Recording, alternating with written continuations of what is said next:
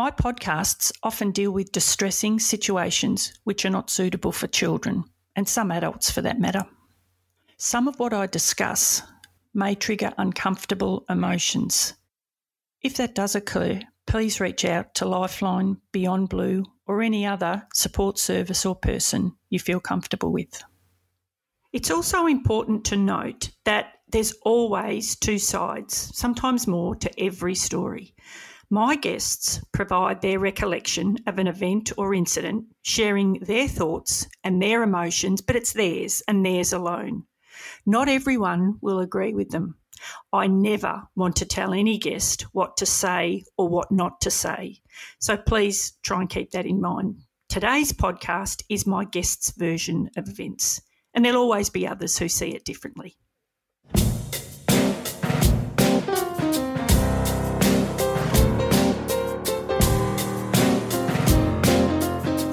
Hello, I'm Narelle Fraser. I was a cop with Victoria Police for 27 years, 15 of those as a detective, having dealt with all types of crime from a stolen bicycle to a stolen life.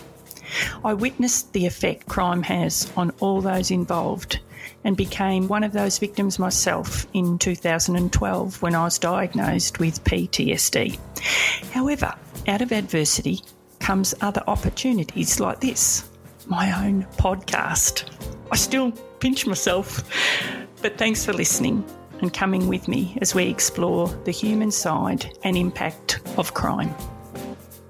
They have loved their children, they've provided for their children, they have bent over backwards for their children, and they still go off the rails. It is not just poor socioeconomic families and that have their kids go off the rails. Jane's only child, Zac, is currently in jail serving a four year, nine month term of imprisonment as a result of a crash where he was 21 years old, driving while suspended, stoned, drunk, and speeding, with four passengers in the car, all of whom, including Zac, received serious injuries, but they lived.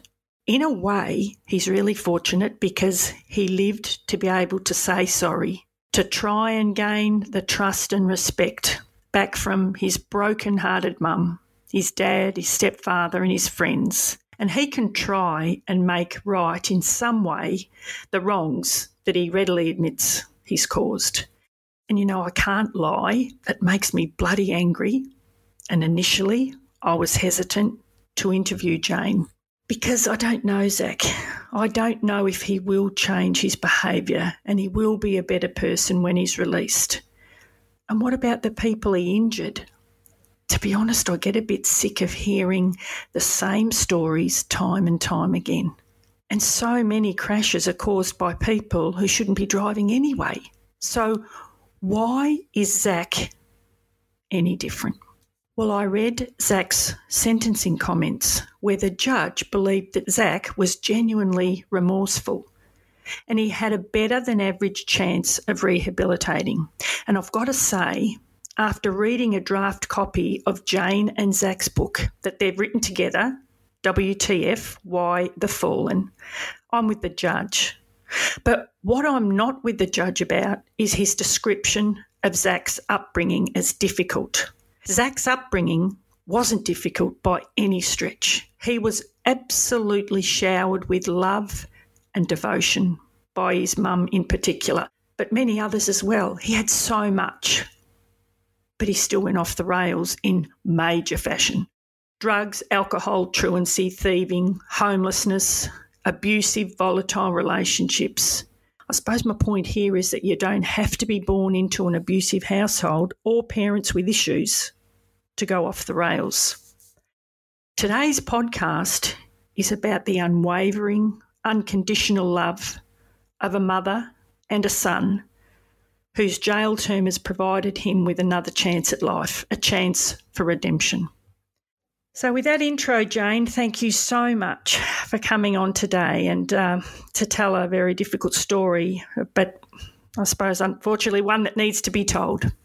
Of course, it needs to be told because these senseless, preventable deaths on our roads can be, we do need to talk about it because there's so many issues around why Zac is where he is. But there's also the fact is you can turn your life around. But hopefully, our example and, and our book will show people, perhaps put them on a different path before they end up where Zac is in jail or dead or killing an innocent person, which we don't want to see. Uh, no, we don't, Jane. We don't. And look, I suppose what I'm going to do first is I'm going to start at the end initially because something occurred very recently, which I thought we'd start off with. So, can you tell us why Saturday, the 10th of April, just gone, was such a momentous occasion in your life? Oh, yeah, very emotional. Um, when COVID hit last year, um, obviously prison visitation was shut down. The last time I saw Zac, the last time I gave him a hug was on the 7th of March, 2020. And yes, I finally have been able to visit him. And, you know, yes, we had to physically distance and we had to wear a mask, but I did get to hug him. And I can tell you, having him in my arms, I, I just, I felt whole again. I mean, it's 13 months and that's a long time not to not to see your, your only child. It's hard to imagine, Jane. And, and, so after you know you got yourself together with seeing Zac yes uh, on the tenth, um, can you tell us what else you did? Like, as I said, once you got over all the emotion, what did you do? Well, this was the first time I was able to visit Zac out at Nalu. So he's at Fulham Correctional Centre in Sale, and he, after a, a, while, he went out to Nalu. He was rated a C C class prisoner, I think it is. He had to go back into the mainstream prison earlier this year in January to do his drug and alcohol courses, and he's been out back out at Nalu. So it's basically, um, you know, it doesn't have the the razor wire and, you know, they live in cottages with three others and they have their own kitchen and laundry and bedroom and they have to cook for themselves and do their own laundry. And uh, Zac works in the nursery and tends to the garden beds and it's much it's a much more relaxed real life environment out of there, but you've got to obviously be no risk of violence or escape or whatever.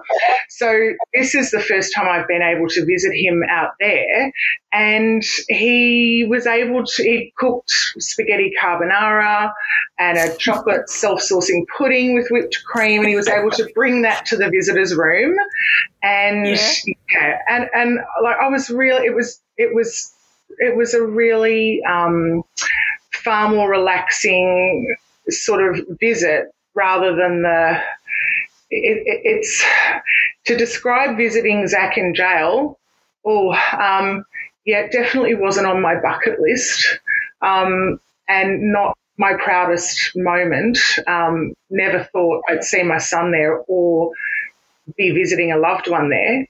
But you are treated like a criminal, you know, someone not to be trusted you know, you, you, you I've had my, you know, I've been drug swabbed. I've had my car, you know, um, checked. I've been sniffed by sniffer dogs, and you, you, know, the fact that you're you're visiting someone that's there, you're just looked at differently, and it's not a pleasant experience. But I, I have to say, it was it was a lot nicer, not just because I hadn't seen my son for 13 months, but it, it's just a far more sort of relaxed environment. It's not, yeah, um, that that sort of toxic, yeah, in the mainstream visiting visiting situation. So it was good. It was really good. And Jane, had uh, could Zac cook before he went inside? what? Um, two minute noodles. And you know, the thing, no, the thing is because I always involve Zac in cooking, but he just obviously eating wasn't a big priority for him when he was, you know, obviously in the throes of addiction, and he was sixty kilos when he went into prison. He's now ninety-two kilos of pure muscle and health. And he is like the male Martha Stewart in there now. It's just, it, it blows my mind. Oh, and, and we're going to go through what you've been through, but just such a contrast, isn't it, from, let's say, uh, I don't know, three or four years ago. But let's go back to that three or four years ago um, to the start, which will put you, uh, the um, occasion of going to see uh, Zac in jail into some sort of perspective. And as, like I said in my intro, I wouldn't call Zac's upbringing difficult. In fact, if I was you, the judge's comments would have offended me uh, greatly. And to be totally honest, reading the judge's comments made me a bit hesitant, or very hesitant actually, in contacting you because I really didn't think I'd like the person that the judge described. It didn't paint you in a very good light at all. But I'm so glad that I got over that because just talking to you on the phone, I reckon within about 30 seconds, I thought to myself, this is not the woman that the judge described in Zac's sentencing remarks. And, uh, and I suppose it just proves that you should never, ever take anyone's word about anything and you go and find out for yourself. And you know, I still don't understand how the judge could have got it so wrong. But anyway, uh, he only knows what he's told. Um, so, how did you react to those comments, Jane? I was devastated, actually, Narelle. I, um, I mean, look, having your dirty laundry aired in public and under, you know, those circumstances was bad enough. And and really, Zac's lawyers told me he, even though he, no one died, he didn't kill anyone or whatever, he was going to jail. He was going to do a prison term, and I don't know whether I'd, I'd, even come to terms with it at that point. Um, but being out, being made out to be, you know, a mother that wasn't coping, you know, a drug and alcohol abuser, um, it was actually it was offensive and it was factually incorrect. I, I actually turned to my girlfriend at Zac's hearing and said, anyone listening to this who doesn't know me would think I was the worst mother in the world and that Zac's life had been dreadful hopefully our book sets that straight. And I, I and obviously you've read it now or read the, the first pass edit of the manuscript. And uh, but at the end of the day, I could sit there and say nothing. I wanted to scream, uh, but I could say nothing. And I just and, and the fact was I was incredibly numb and I was just really just trying to hold myself together. So I just, as you say, the judge can only go on what he's told, and perhaps Zac's barrister, because we'd been estranged for six months prior.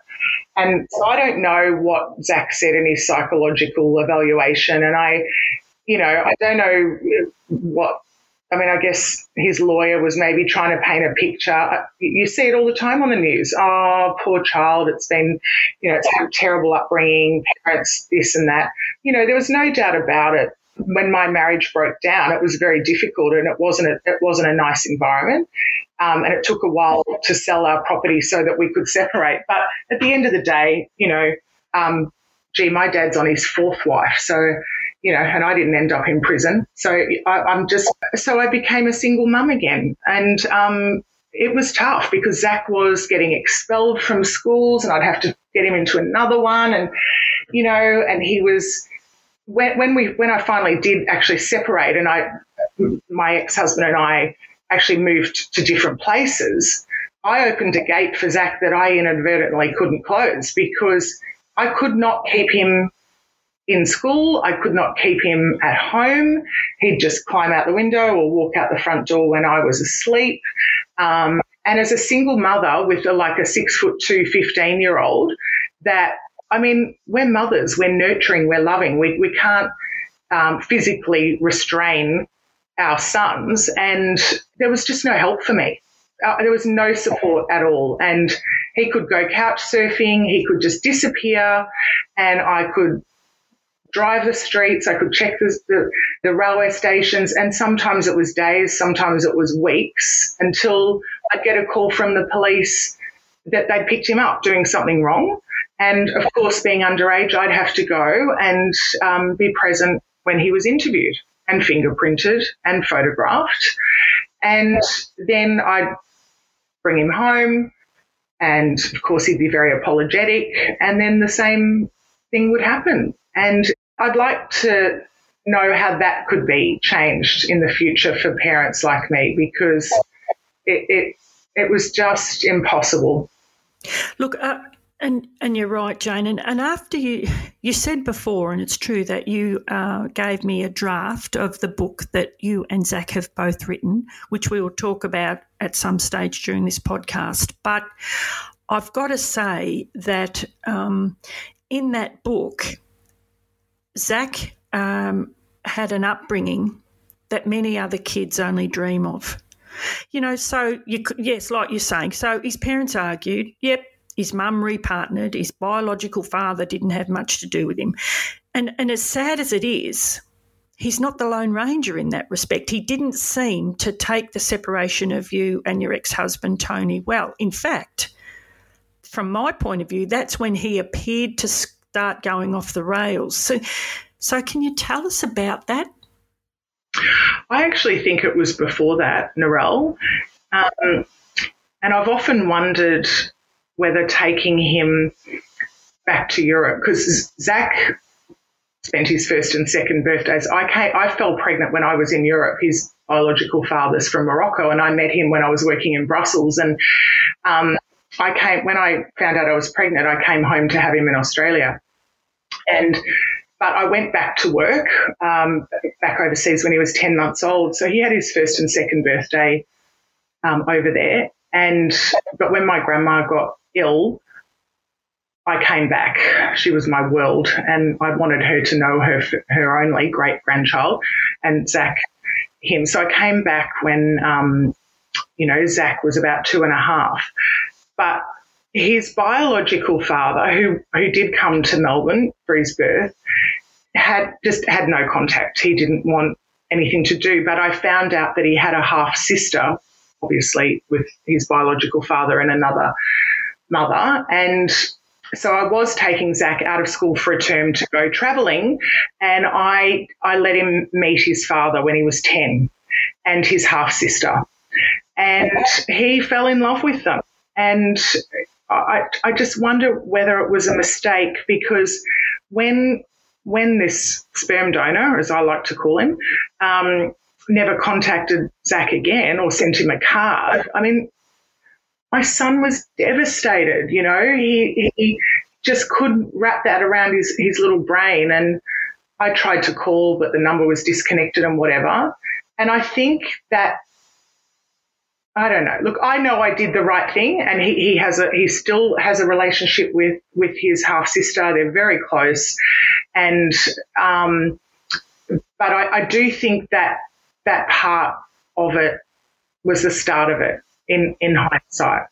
And, and look, Jane, uh, hindsight is a wonderful thing, but I think surely that we could say that at the time we all do things where we think at the time we're doing the right thing. At the time, you thought, and I must admit, I can see that. I, I, would think, yeah, he needs to, it would be good for him to meet his biological father, his sister. Like, I don't think you should be too hard on yourself, thinking maybe I shouldn't have. Um, yes, well, he, said, knew, he knew, like he knew um, his dad, the man that I was married to, um, who's really been the only dad he's had. He he knew of his biological father. I'd shown him pictures, and but he was an only child, and my ex-husband was quite a bit older than me, and we we were never going to have any more children. So Zac was always going to be an only child, and I think that you know, I think it's important that he met his half sister, and it is because they, oh, they're two little peas in a pod, and um, and he's got about 150 cousins over there, you know, over in Europe and all around. So, you know, I just wanted him to have that sense of his of his roots, that for him to understand himself a little bit better. But you know, maybe it backfired a little bit earlier on. Well, yeah. Maybe it did, but uh, I suppose I'm just repeating myself. I suppose that I, but I do think you did the best at the time. So when we talk about him going off the rails, can you tell us? Um, You said you started to notice you were losing control of him. Was it around 10 or 12? What can you tell us about what happened? No, it was around about the time he was 13. Um, and I just started noticing, you know, this beautiful, bright, happy boy who I could talk to. Like we were, we've always been very, very close. And I started, and, and look, I, I guess a lot of parents feel that their kids withdraw at a certain age when the hormones start kicking in.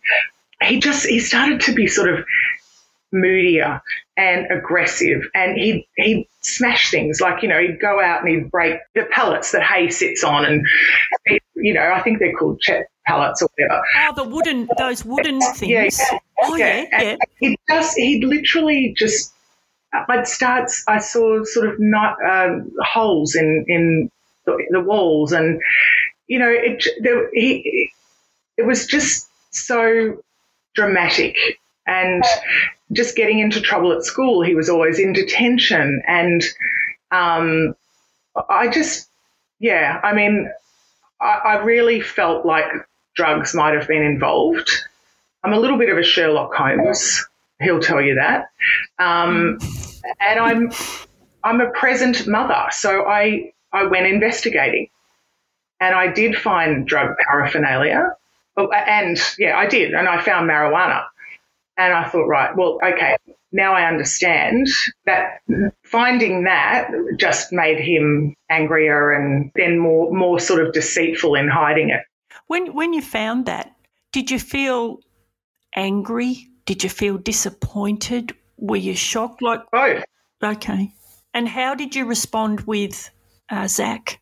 Well, I because I had my mother living me, with me at the time, and I you know, to give Zac some space, I had two double garages on either end of the house, and the one behind my bedroom was empty. So I made that into a really like nice room for Zac with a big living area and desk space and sort of, um, you know, bed. And I put some old sort of carpet on the floor. And so because he was sort of getting to that age where big mistake because I couldn't keep an eye on him. So he was able to sort of get away with it. And then when I found this, I said, right, that's it. You're moving back into the house. I can't, you can't be trusted.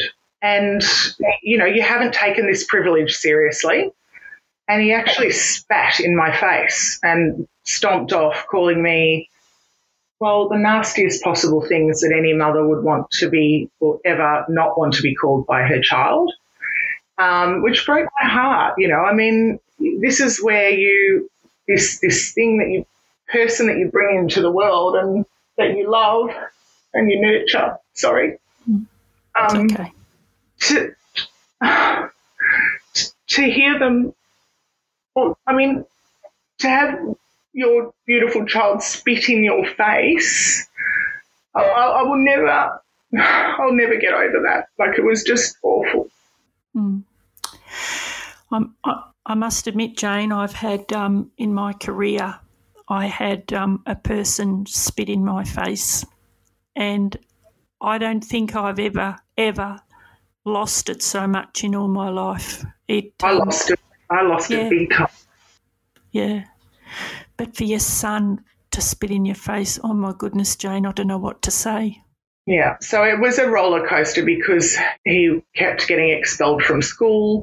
Um, I'd have to, I mean, he's been to some of the best private schools in, in Victoria, and um, I was trying to get him out of a toxic situation. And he, he being an only child, he didn't want to be on the, the equestrian property I had, and he, he I don't know whether it was sort of the fantasy of watching Harry Potter and boarding school, whether, but he was like, you know, I want to go to boarding school because I want to be around other kids and stuff. And so that was fine. But he got bullied and, and, uh, and this is something that I found out later. Like he's a wonderful musician and, and has been composing and writing songs since he was seven. And when he sang and played guitar at the first boarding school, you know, they called him gay and worse. Um, and he, I mean, he's a gorgeous looking boy, so he was popular with the girls, which made him unpopular with the boys.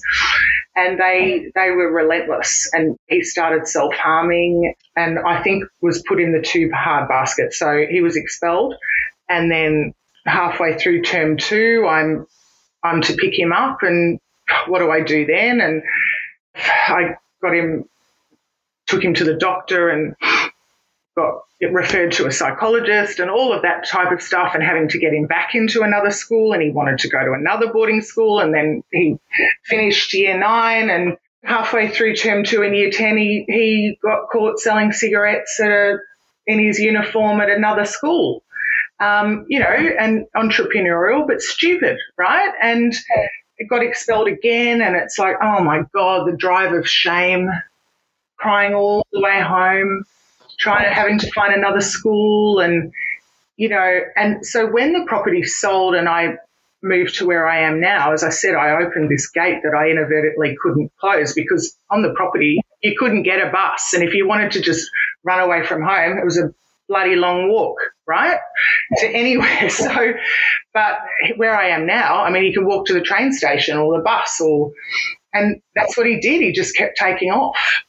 So that's that was where, and, and and of course, I was a single mother again with my mother living with me, and then trying to work and whatever, and and I guess I didn't have that sort of male as much as I tried to get my friends' husbands or male people involved in Zac's life, like his guitar teacher and whatever. You know, I didn't have that. I mean, as a mother, you can be all things, but you can't be a man.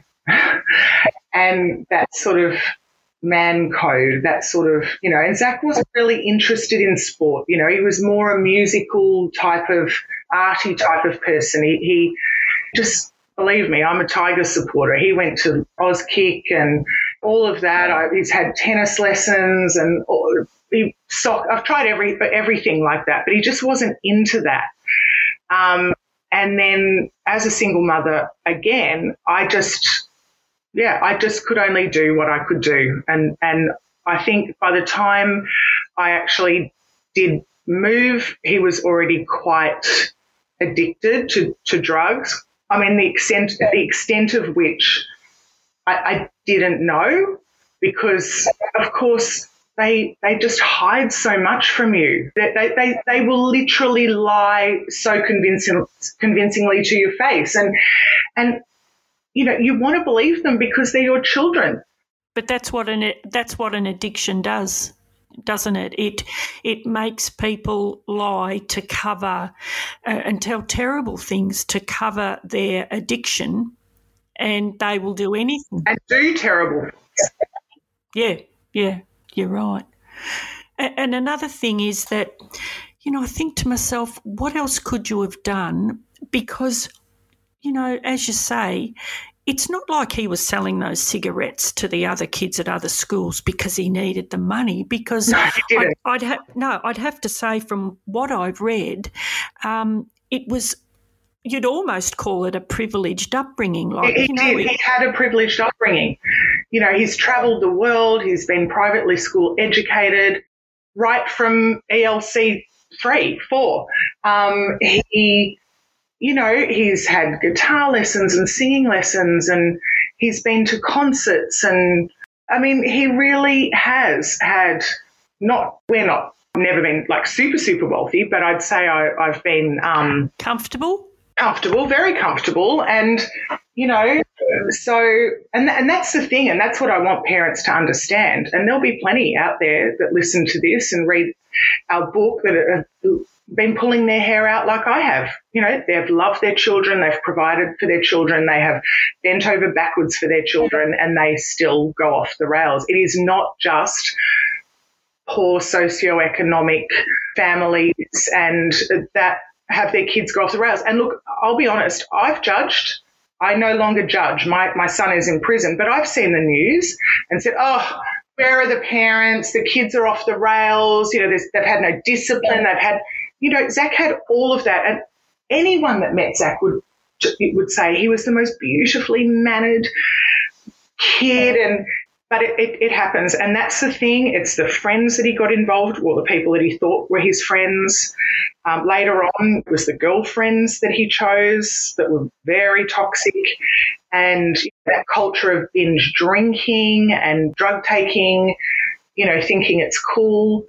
and then ending up on a slippery slope that that well in Zac's case has resulted in in him spending a, a good chunk of his early 20s in prison. You know, I don't think we can uh, press enough the um, the result, what can happen. I'm just thinking back to what you said about him being bullied at school. Yes, and and I think that's why we've we have got to. There's a lot of things we have to fix as a community, but the bullying of kids um, is just like I don't know. You know, I don't know you and Zac, um, but I think why was he bullied? Like, what what were the kids? Because kids are about? cruel. Kids are cruel. I remember being at school. It was awful. I mean, I went to I went to a you know a girls' high school. Um, oh, absolute nastiness. And and the thing is, when I went to school, we didn't have mobile phones and social media and all of that. That you know, when you left school, if you didn't get a smack in the head on the way on the way out, when you got home, you were basically you could go to bed at night and sleep soundly a bit afraid of what was going to happen the next day. But now they're just getting harassed and bullied even when they're in their own bedrooms. It's so bad. And it, I, I don't understand why kids have to be so mean to each other. It, it's, um, yeah, it's sad. Yeah, it's um, it is, and and I suppose also for Zac to be sort of mucking up, let's say, well, pretty big time really for a thirteen-year-old. Um, you know, I think to myself sometimes that's that's all started. Um, generally, you'd have to say at school. I mean, I because yeah. So, so the, the real the real bullying started when he was fourteen, like that year nine, um, and then I, when he got expelled um, from in year nine, and I had to get him in to another school to finish year nine, and then he got expelled in year 10 and I actually got him into an international school in the city. Another big mistake, you know, like I went to this school when it was in the, in the Albert Park Taylor's College. And um, I can say the name of this school because uh, they did move to a, a, city block, but they've closed down altogether. Um, and, you know, he could catch the train from Lilydale to Flinders Street and then just walk walk a block.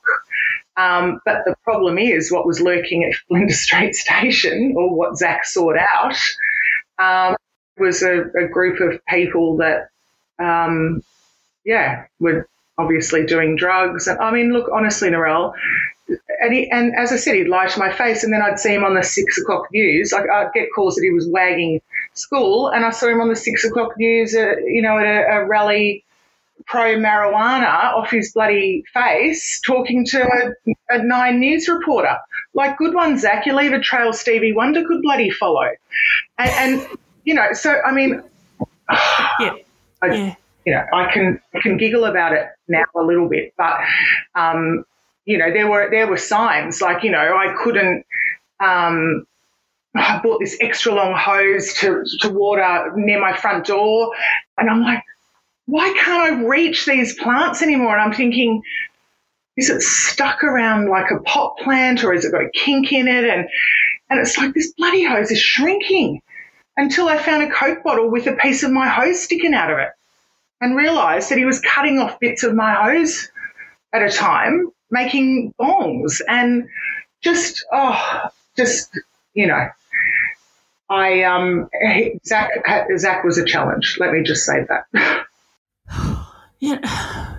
And like, you know, you're sending them to all these private schools, and it, it's it's obviously not about uh, it's not about money. It's do you think he had some sort of um, an an addictive personality? For sure, and he actually talks about that in the book. You know, um, he he had an he his words. I had I had an addictive person, like uh, an addiction, like a, a, car needs a driver. I needed an addiction. Um, now his addiction is gym, as he calls it, a junkie's salvation. Um, and he's been able to have a positive addiction for the first time in his life. But for sure, he you know, he's had an addictive personality. But I think that it's also that peer pressure of when you're in that bad circle of so-called friends, you, they're encouraging that that abuse and that bad behaviour, and we talk about that in the book because it, it is a real problem. The bullying and the peer pressure of of our of our kids, it, it that's all part of why they make the bad decisions that they do. I remember reading in the um, the draft you sent me where you felt that Zac uh, got off lightly when he began coming to the attention of police with his punishment and which you I think you described as like a slap on the wrist. So what sort of punishment do you think that might have had more impact rather than a slap on the wrist for what Zac was getting in trouble for?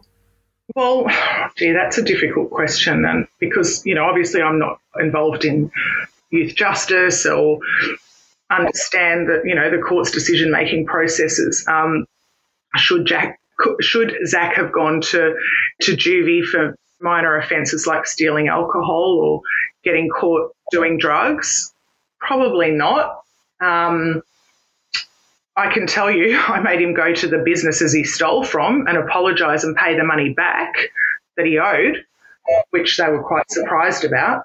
Um, I think he should have been made to do some community service.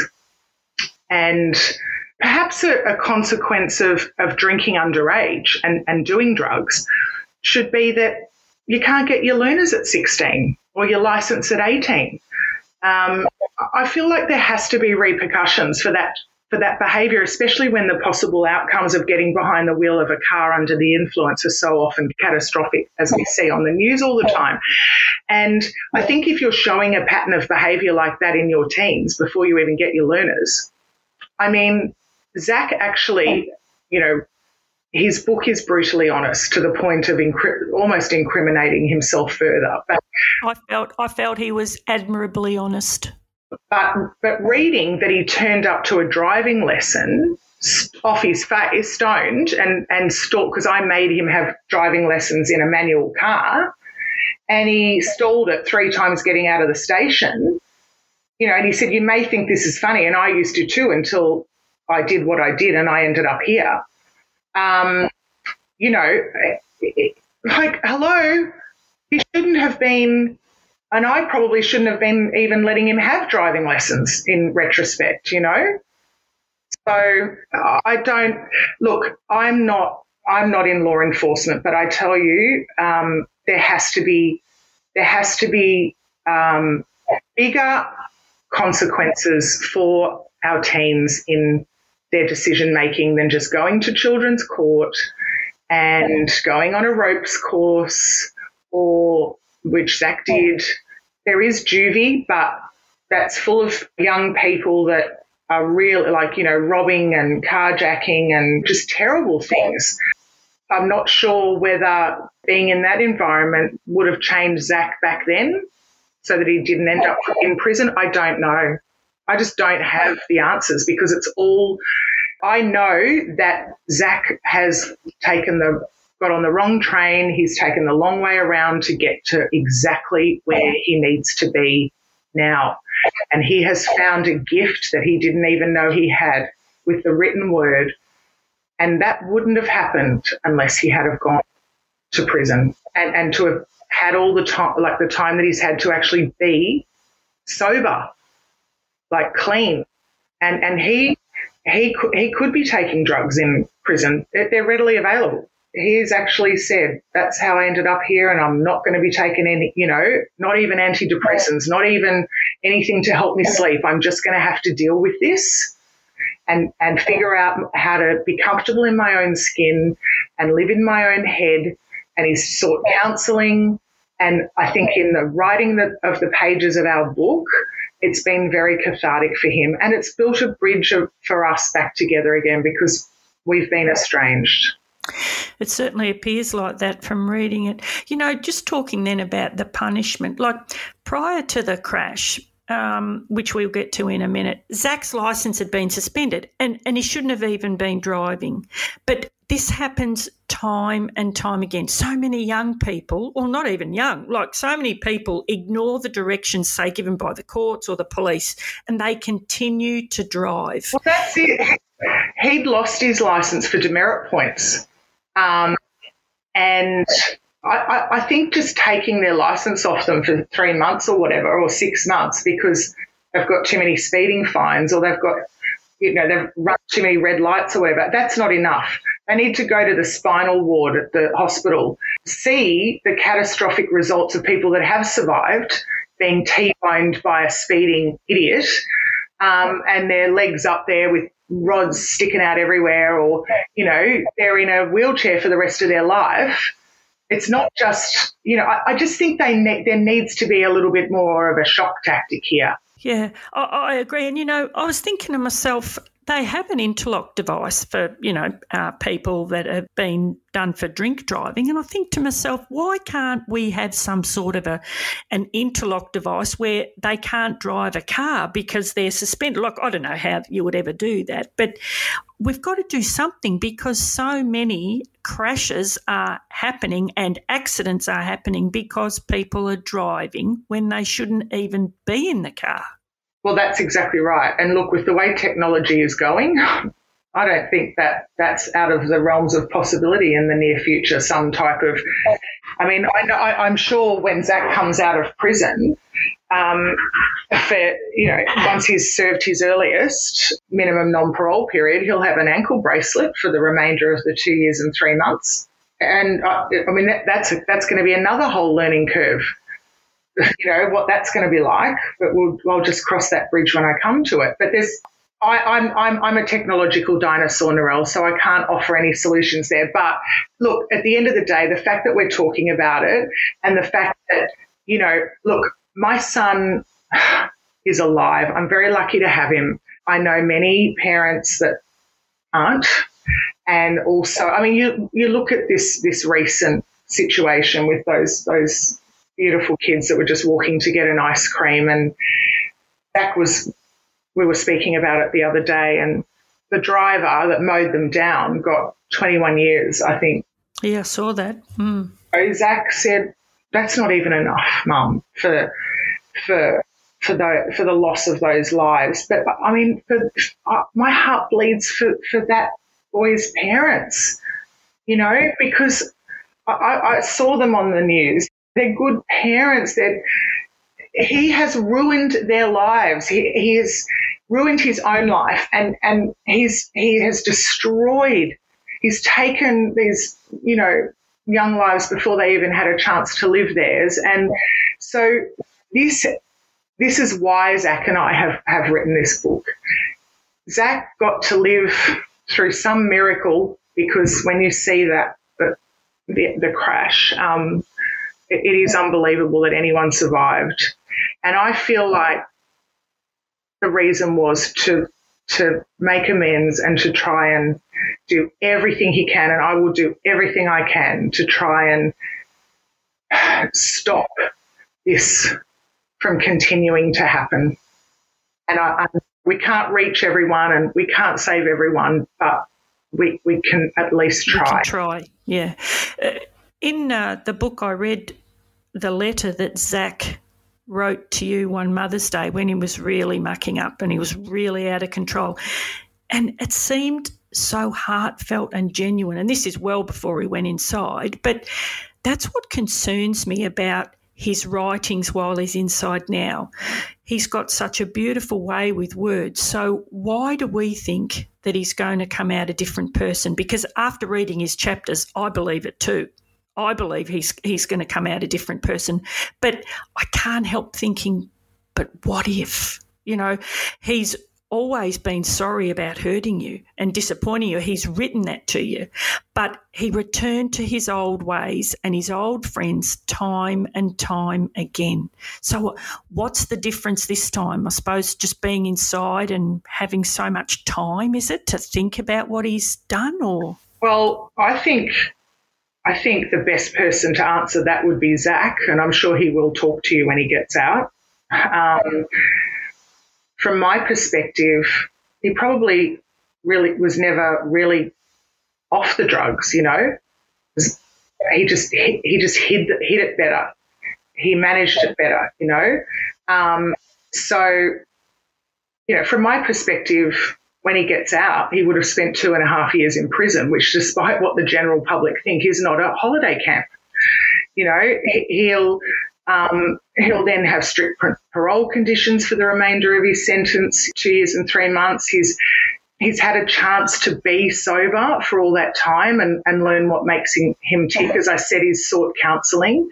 He hasn't written what he thinks I or anyone else wants to hear in our book, Narelle. It, it's quite the opposite. It certainly doesn't seem that way, and that's what I mean. Yeah, his accounts of his life, his mistakes, his decision making, or you know, or lack thereof, clearly, his crash, his friendships, relationships, and his time in prison are they're brutally honest. They're harrowing even and, and utterly raw. And I can tell you it's been so difficult for me as his mother to, to read. And I can't imagine a single parent reading this book without shedding a tear from a parent's perspective.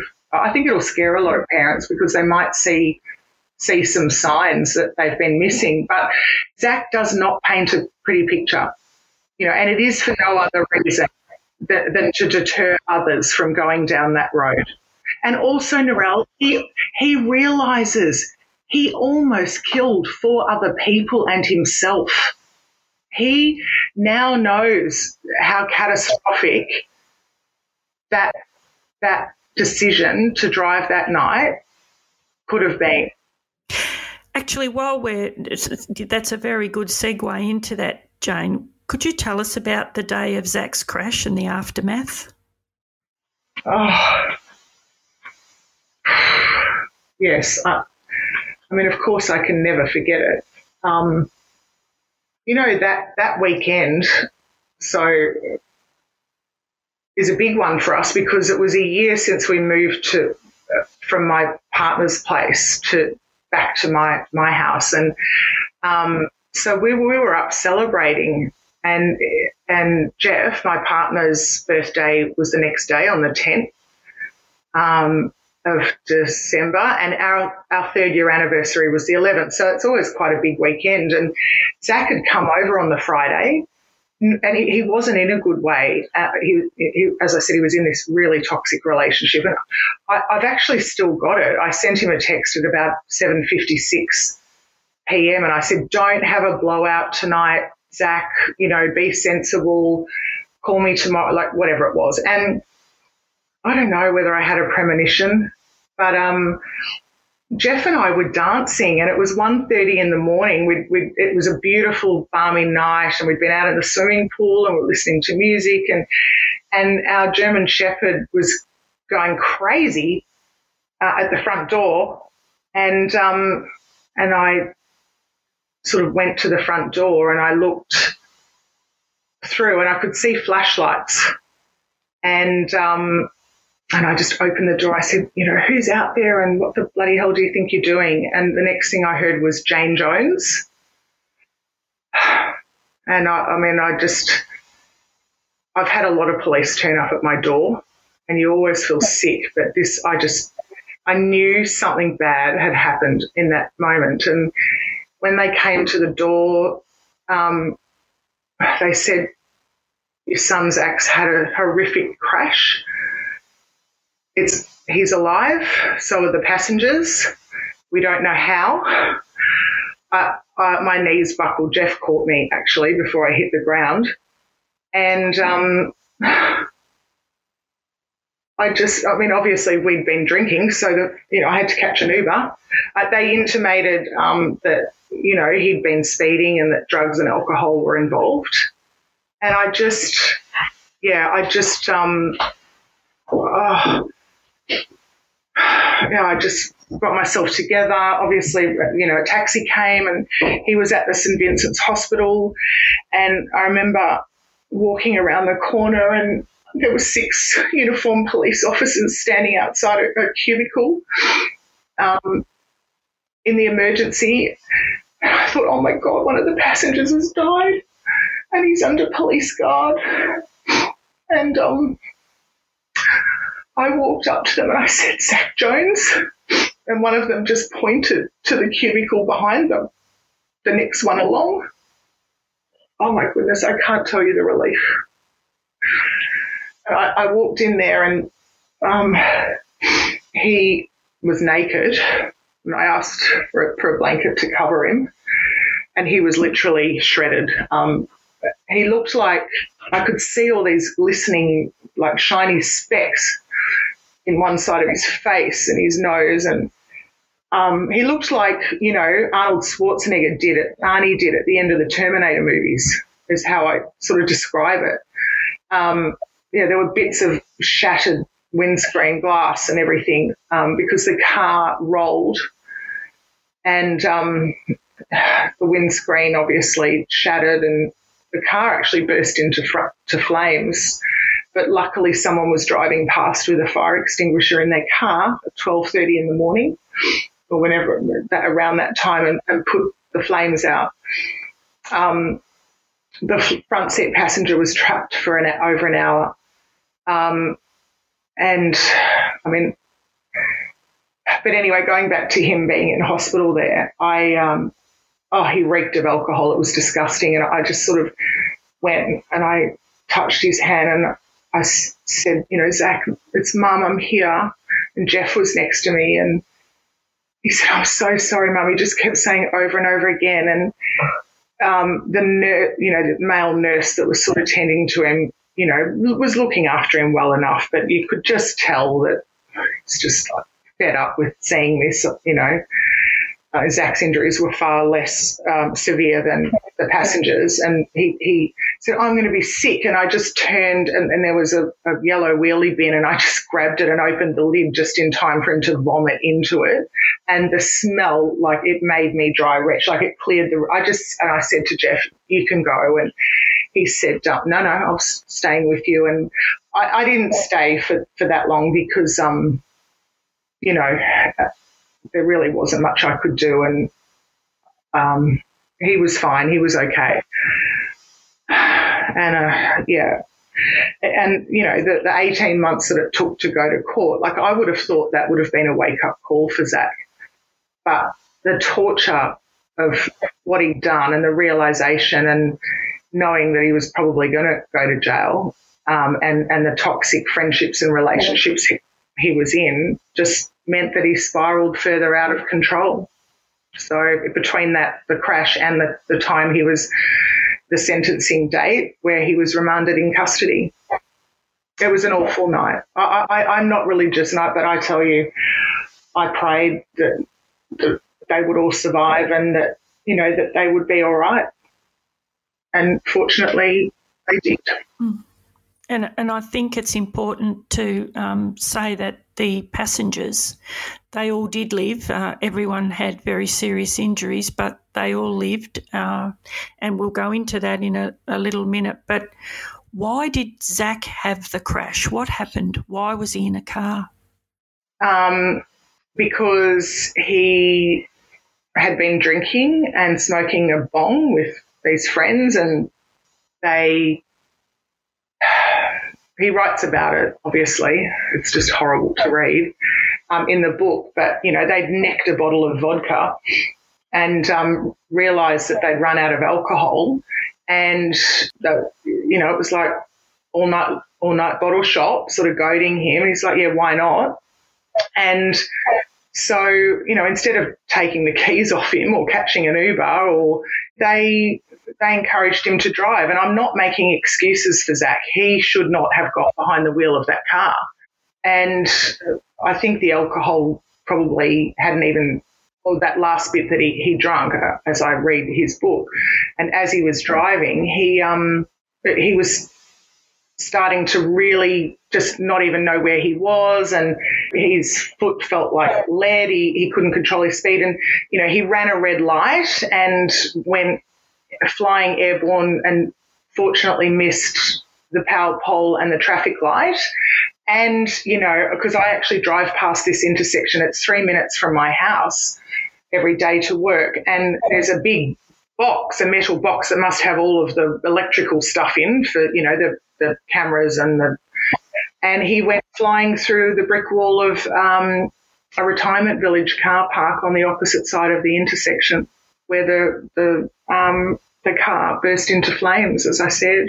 So he, um, and, and, and he actually says in his crash chapter that he so it was only him and the front seat passenger. And as he was sort of, as he'd started the car, these three girls j- jumped in the back seat. They wanted to come. I mean, oh, idiots. Like, no joke. I, I really want the law to be changed that if you knowingly get into the car with a drunk person, yep, the driver's going to take the fall and do the jail time but there has to be consequences. Like, do not get into the car with someone who's who's been drinking if something goes terribly wrong, maybe you shouldn't be able to hold your hand out for a TAC payout or a victims of crime payout. You know, like as I said, this is Zac's fault and he he's owned it. I'm not making any excuses, but do not get into the car with someone who's been drinking. Like I don't know, Narelle, getting away with your your life in a crash doesn't seem to be enough to get through to young people. I just I don't know. I really I don't know. and I don't know either, Jane. I, I, wish I had the answers. I'm sure a lot of people out there do. But I just, so those people in the car with Zac, were they the friends that he was having a bong with and drinking vodka yeah. or whatever? Yeah, yeah, okay.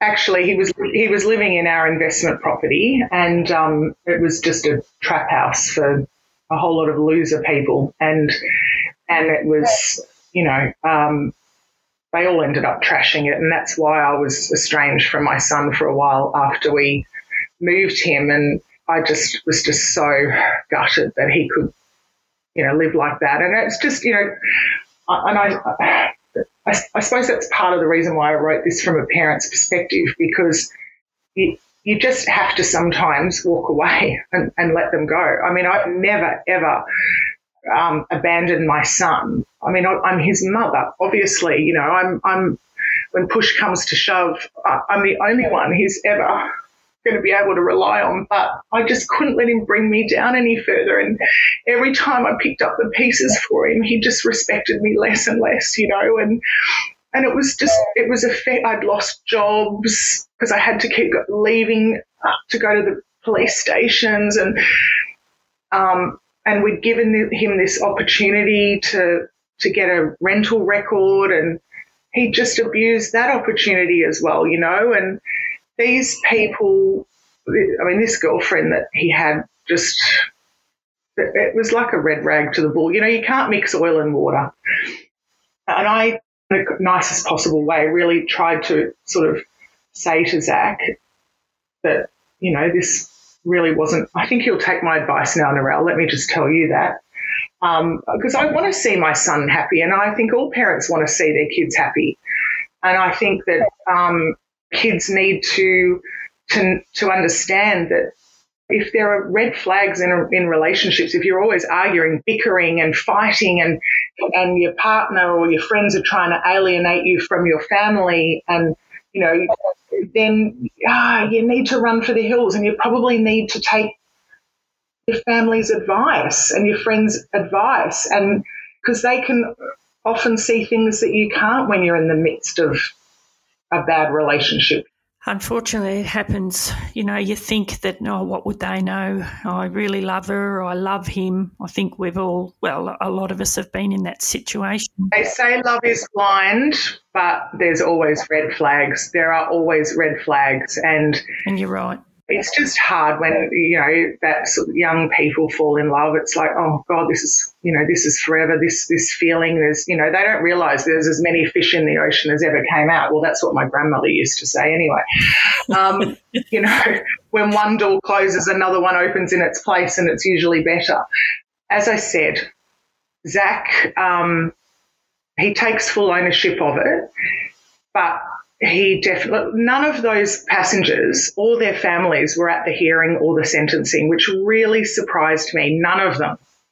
And, and I just couldn't understand that. You know, they, they, they were injured like if if my son had been a passenger in a car and was trapped in a car for an hour and had to have rods in his pins in his legs and learn to walk again, I would certainly be turning up to that court case. But they weren't there.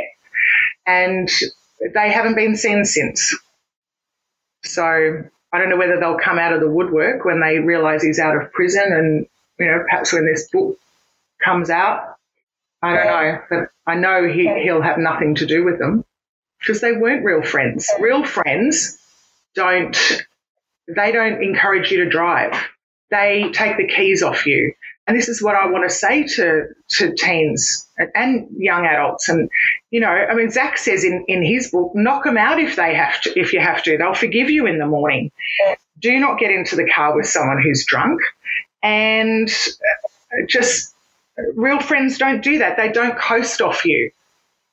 They work. They they have jobs. They they just, these people just encourage Zac's um, drug use and really used him as a gravy train, I guess. And I've got to say, it certainly sounds like that. Look, um, I'm going to have to start um, uh, winding up, unfortunately, Jane. But I was just wondering, could you take us through the day he was sentenced? I cannot imagine a worse day than maybe finding out that you know about the crash. But can you tell us about that? It was, yeah. I mean, I think the worst day of my life because my son walked into the courtroom with me and he was led to the dock and he was referred to as the prisoner from then on. Um, and he didn't walk out the same way he walked in. And his his life, he knew it was over, and um, his freedom and you know, he wasn't going to see another sunset or sunrise for at least two and a half years. And just just hearing the details of the crash and, as I said, what was sort of said about Zac's child, well, well, his his his life, and it, yeah, it was awful. But for me, it was how long is he going to be taken away from the world and me? Yeah, it was very traumatic. It really was, and there were about thirty school kids. Um, on a obviously a, a school excursion, you know, legal studies, and I just really, I just, I hope they saw the state I was in, just trying to like not hyperventilate, and just realize that not to do that to their families, you know, and they were back. They were back there for the for the sentencing as well. So that that so the hearing date and then the sentencing date. Um, I didn't understand it. I had a court uh, a lady came and tapped me on the shoulder, and I think she was like the court counselor or something, and just to support me and to and what you know when they were reading all of the charges and the years, I'm thinking, oh my god, like this is adding up to some ridiculous amount, and then it, it ended up being four years and nine months with a minimum of two and a half years non parole. Zac, when he gets out, he won't be able to get his license for three years, so he'll be 29 and a half. And they also gave him an alcohol exclusion ban, which means he can't go into any licensed venue, be it a cafe or a game at the MCG with me or a restaurant for Mother's Day that serves alcohol, whether he drinks or not. So I don't know what that's going to mean for his um, whether he can work in hospitality or, as I said, it's um, that's going to be a whole new learning curve when he actually does get out. I, yeah, I hear your pain, but but also, I think it's very important that young people know that there's consequences to their actions. There's consequences to these choices. I agree. I agree. And Zac needed to be punished properly for what he did. And I honestly think that he needed this long minimum, like two and a half years. is because he's seen them come in and out and in and out. Like he's been there longer than a lot of people, you know, six months here, eight months there, and then they're back in a couple of months after they get out. He's had a, a real chance to, um, through writing this book and my support and to be able, and to, to obviously being in a situation where you have to be You have to learn to live with being alone. Being alone used to terrify him, you know, and, and to actually have the time to be clean and sober. Um, it saved his life. I, I really believe that. Um, and I'm damn sure when he gets out and when he does get his license when he's 29 and a half, he will he will respect it. I mean, there has to be bigger consequences, and and he's um, he's been given those, rightly so. Mm. Yeah, he's been given a second chance, hasn't he? Really, and he sounds like he's um, he's taken it, and uh, he's, as you say, he's turned his life around, and I just hope that um, you know people out there with their kids um, they listen to your story because it's it's heartbreaking.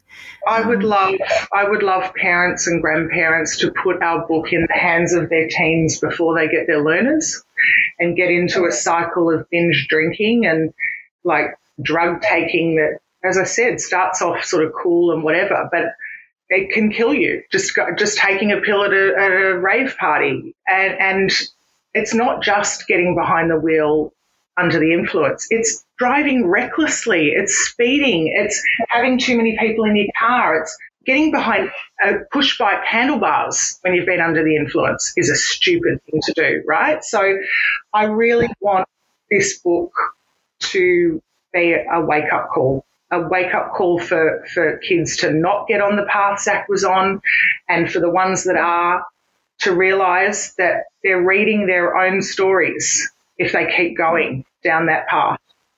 But they could end up in a coffin instead of in prison.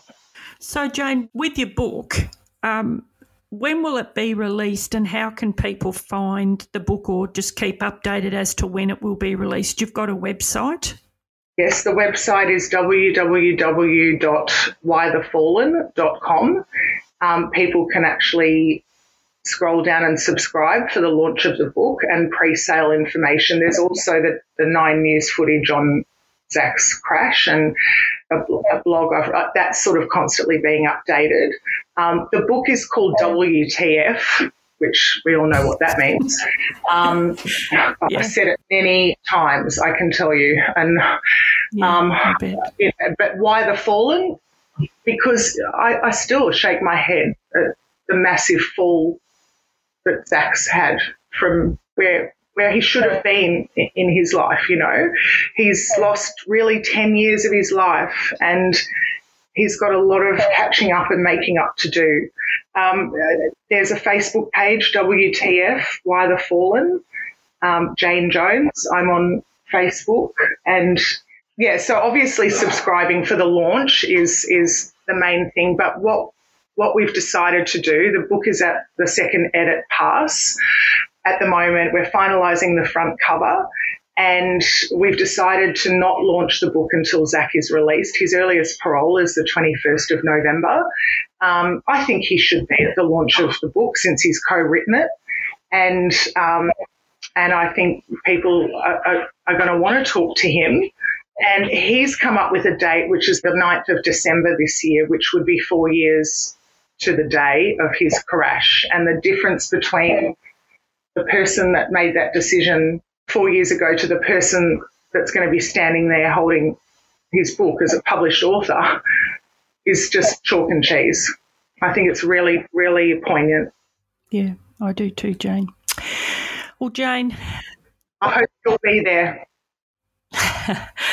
uh, I would love to be. I would love to be Jane. Um, and I suppose one last thing I wanted to um, say is that we have been calling Zac's crash a crash for a reason. It wasn't an accident, it was a crash um, due solely to the actions of um, of Zac, and that's why we call it a crash. It's not an accident. So no, he, he, he made the decision to do the wrong thing. So it, this wasn't an accident. It was an accident for the people you know, in the car. Uh, but not for Zac. He, he had a crash because he, he, he did the wrong thing and he made, he made a terrible decision. I'm just very grateful I still have him. Yeah, you're very lucky you still have him. And, and I might say he's very lucky he's got you. So, look, Jane, um, thanks so much for sharing what is such a painful story with such raw honesty. Um, as I just said, Zac is a very, very fortunate young man to have someone like you behind him, beside him, and with him every step of the way. Thank you, Jane. Thank you, Narelle. Thank you, Narelle.